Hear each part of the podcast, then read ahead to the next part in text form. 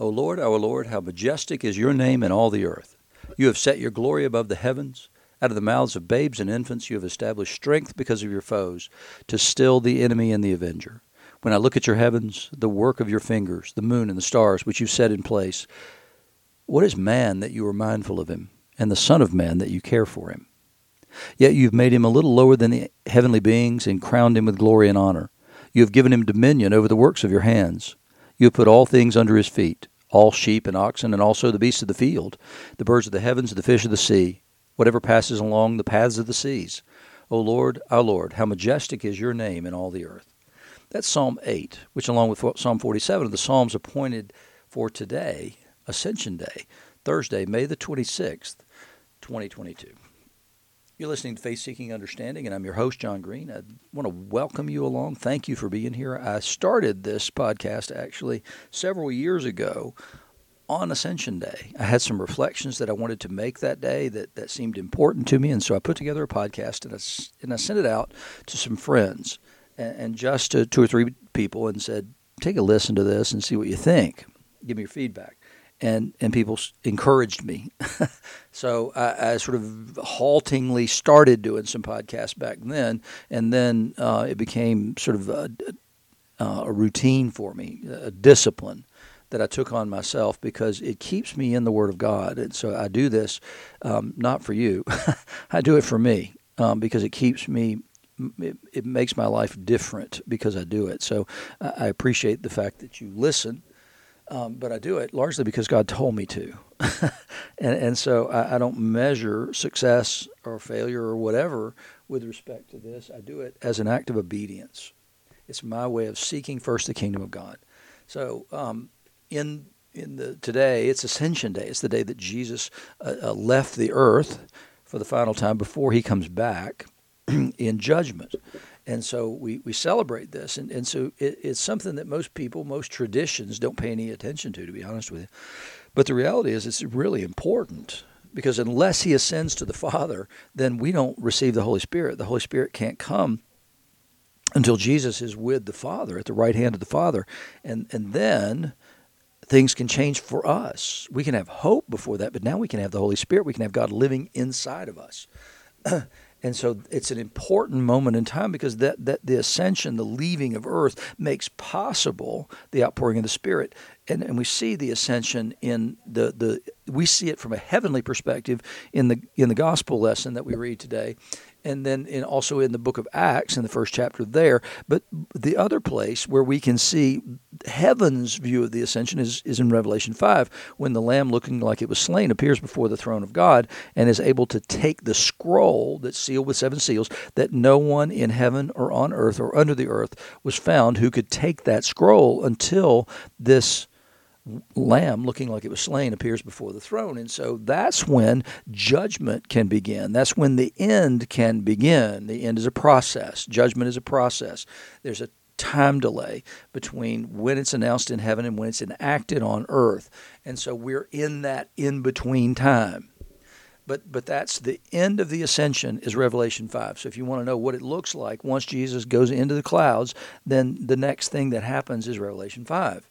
So here in the first lesson from Ezekiel, we get we get a view from the Old Testament of God's throne, and it's an uncertain vision in some ways because nobody knew the identity of the one who's seated on the throne here. Because I believe that it's Jesus that he's seeing, not the Father because the way that he describes him and then the way that he describes the Father in other places. So, and the living creatures darted to and fro like the appearance of a flash of lightning. And the living creatures, we're told in Revelation 4, there are four living creatures around the throne, and they give glory and honor to the one seated on the throne. And then ultimately, when the Lamb comes, then they lead the praise and worship of the Lamb. So, and when they, the living creatures, went, I heard the sound of their wings like the sound of many waters, like the sound of the Almighty. And when we see in multiple places where God speaks, it sounds like the roar of many waters. And so, it, when they beat their wings, it sounds like that a sound of tumult, like the sound of an army. So, it's a fearsome kind of a sound. When they stood still, they let down their wings. And then there came a voice from above the expanse over their heads. When they stood still, they let down their wings. And so we're told that two different times. And, and why do they let down their wings? Well, it's in order that the noise of their wings not overwhelm the voice of the speaker. What's more important? It's the voice of the one speaking. And above the expanse of their heads, there was a likeness of a throne, in appearance like sapphire. And seated above the likeness of a throne was a likeness with a human appearance.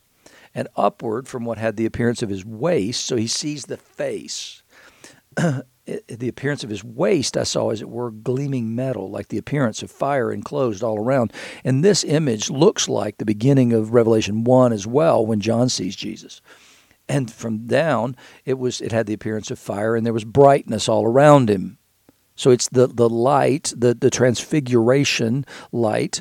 It, it, Jesus is that light down um, and the appearance of the bow that's in the cloud on the day of rain so was the appearance of the brightness all around. And when we get a description of the throne in um, revelation 4 it says he who sat there had the appearance of jasper and carnelian and all around the throne was a rainbow that had the appearance of an emerald. And so it, we, we see these same visions from john and from ezekiel such was the appearance of the likeness of the glory of the Lord. And when I saw it, I fell on my face, and I heard the voice of one speaking.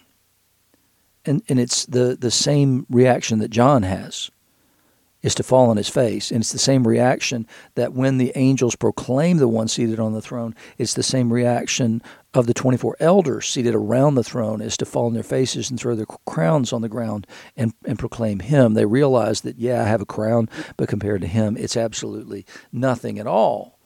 And so that's the revelation and the recognition of Jesus in the heavenly court. In the gospel today, we get the end of Matthew's gospel. It's chapter 28, verses 16 to 20. Now, the 11 disciples went to Galilee, to the mountain to which Jesus had directed them. And when they saw him, they worshiped him, but some doubted.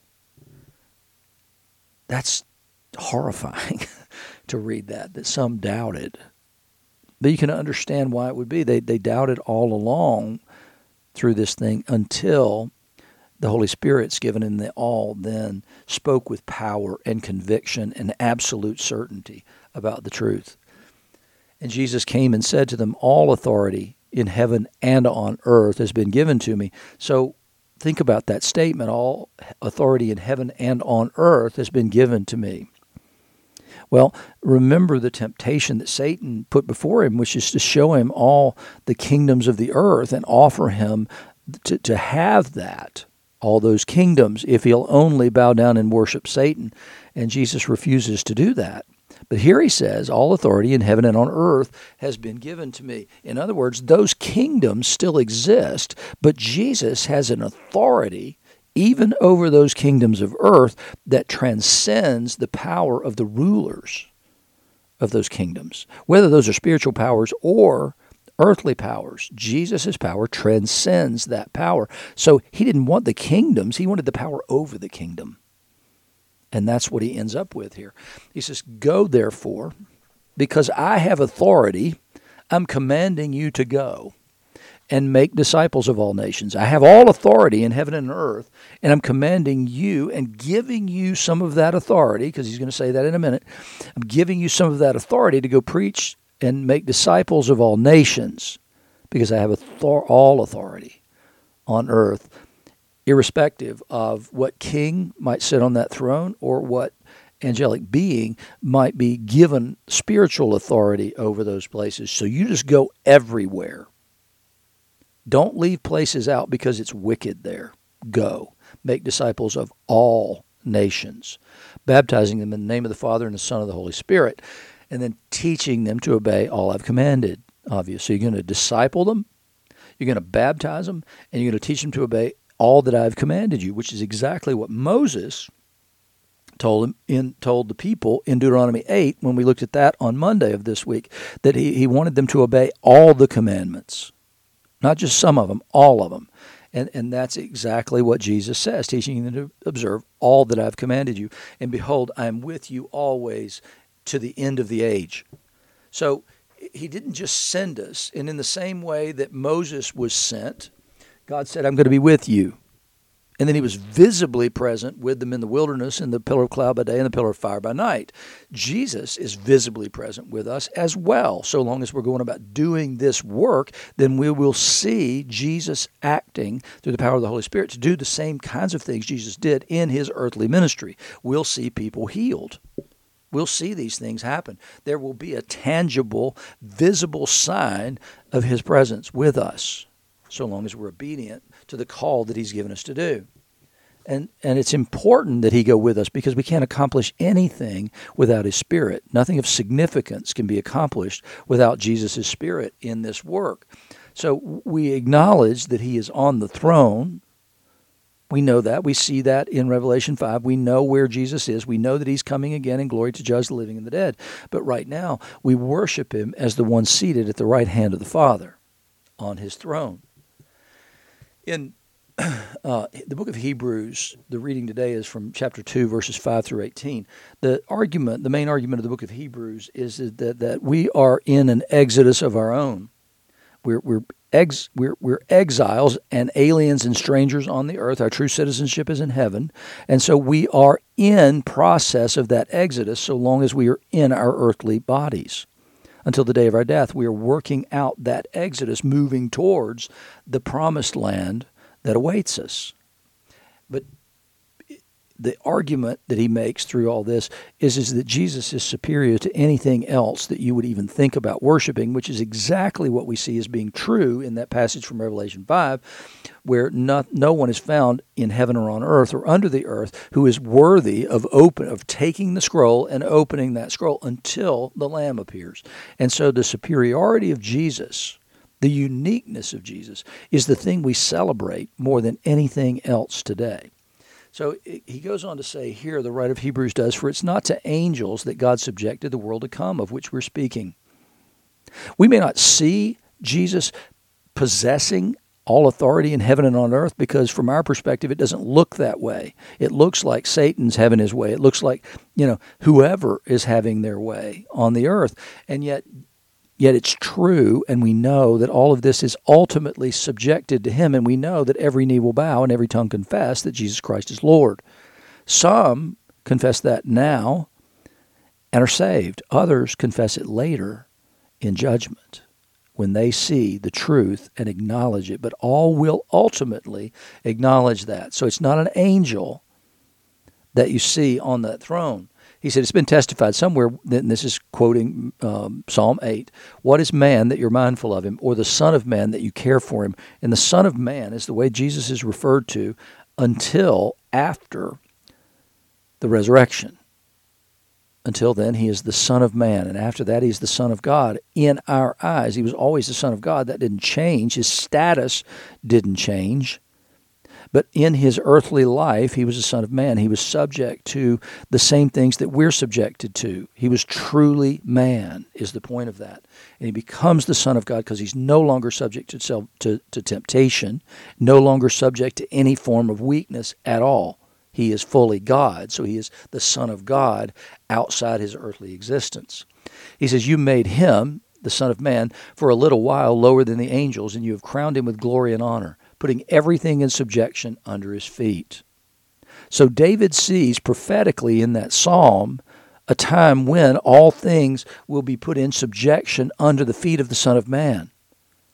And the writer's quick to say, now in putting everything in subjection to him, he left nothing outside his control. So when Jesus says, All authority in heaven and earth has been given to me, it's, that's exactly what the writer here is saying. He left nothing outside his control. At present, however, we don't yet see everything in subjection to him, but we see him who for a little while was made lower than the angels, namely Jesus, crowned with glory and honor because of the suffering of his death.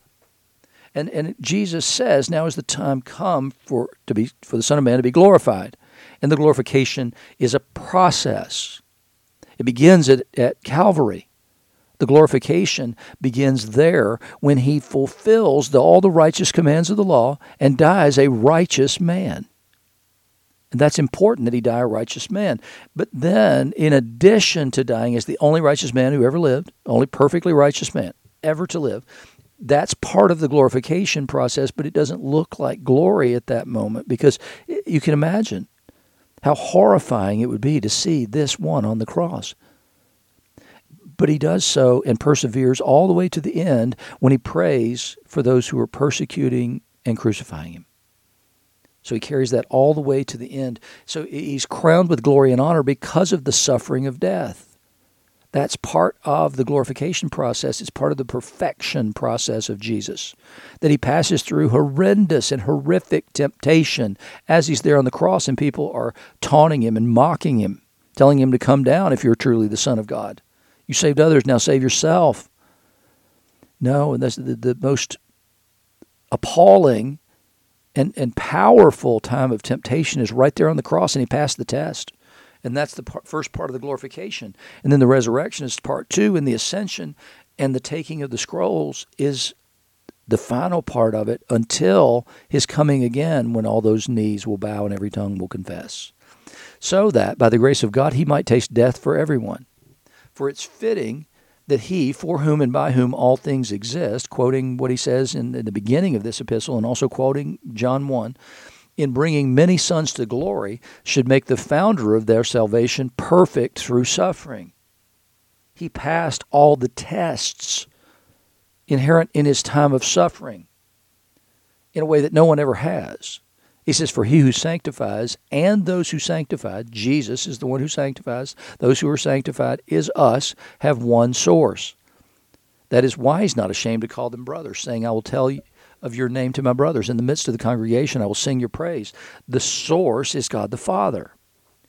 And he brings us to glory with him and makes us, gives us the right to become children of God. We were before that creatures of God. We were created in the likeness of God. Yep, absolutely.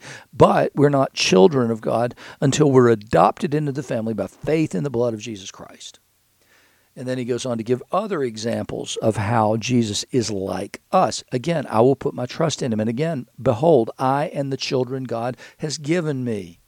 Since therefore the children share in flesh and blood, he himself likewise partook of the same things that through death he might destroy the one who has the power of death, that is, the devil. I mean, he's very clear over who has the power of death. And what is the power of death? Well, it's the power of judgment, it's the power of finality, or what appears to be final. And then deliver those who, through fear of death, were subject to lifelong slavery. So we can begin and end with the fear of death, or we can begin with the fear of death and then turn that through the power of the cross to the fear of God, who has given us salvation in his Son, Jesus Christ. And that fear then becomes worship, it becomes joyous worship. For surely it's not angels that he helps, but he helps the offspring of Abraham. Therefore, he had to be made like his brothers in every respect so that he might become a merciful and faithful high priest in the service of God to make propitiation for the sins of the people. Now, was Jesus merciful before the incarnation? Was he faithful before the incarnation? Yes, he was. But now we can look on him differently because he has suffered the way we were. He made himself subject to us and to all the laws of creation, to all the the um, the, the men who would come after him and persecute him. And he, he has a different sort of mercy in our eyes because he was one of us and passed through this life without sin. And so we see the man on the cross. It, it's a powerful, powerful image because he came like us in order that we might become like him and that we might share with him in his eternal inheritance. He made propitiation for the sins of the people. He is the sacrifice that God has appointed for the forgiveness of sins for once and for all.